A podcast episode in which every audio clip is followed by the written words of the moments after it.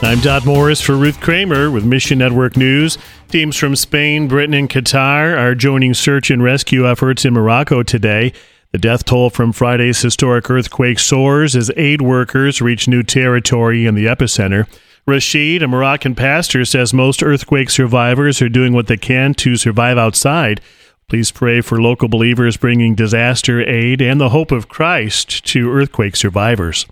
Ancestor worship is saturated in the culture of Lesotho. For pastors, physically reaching villages in the Lesotho Mountains is a challenge. Safiri Sepepe with Mission Aviation Fellowship says syncretism is also a problem as some mix the Bible with ancestor worship.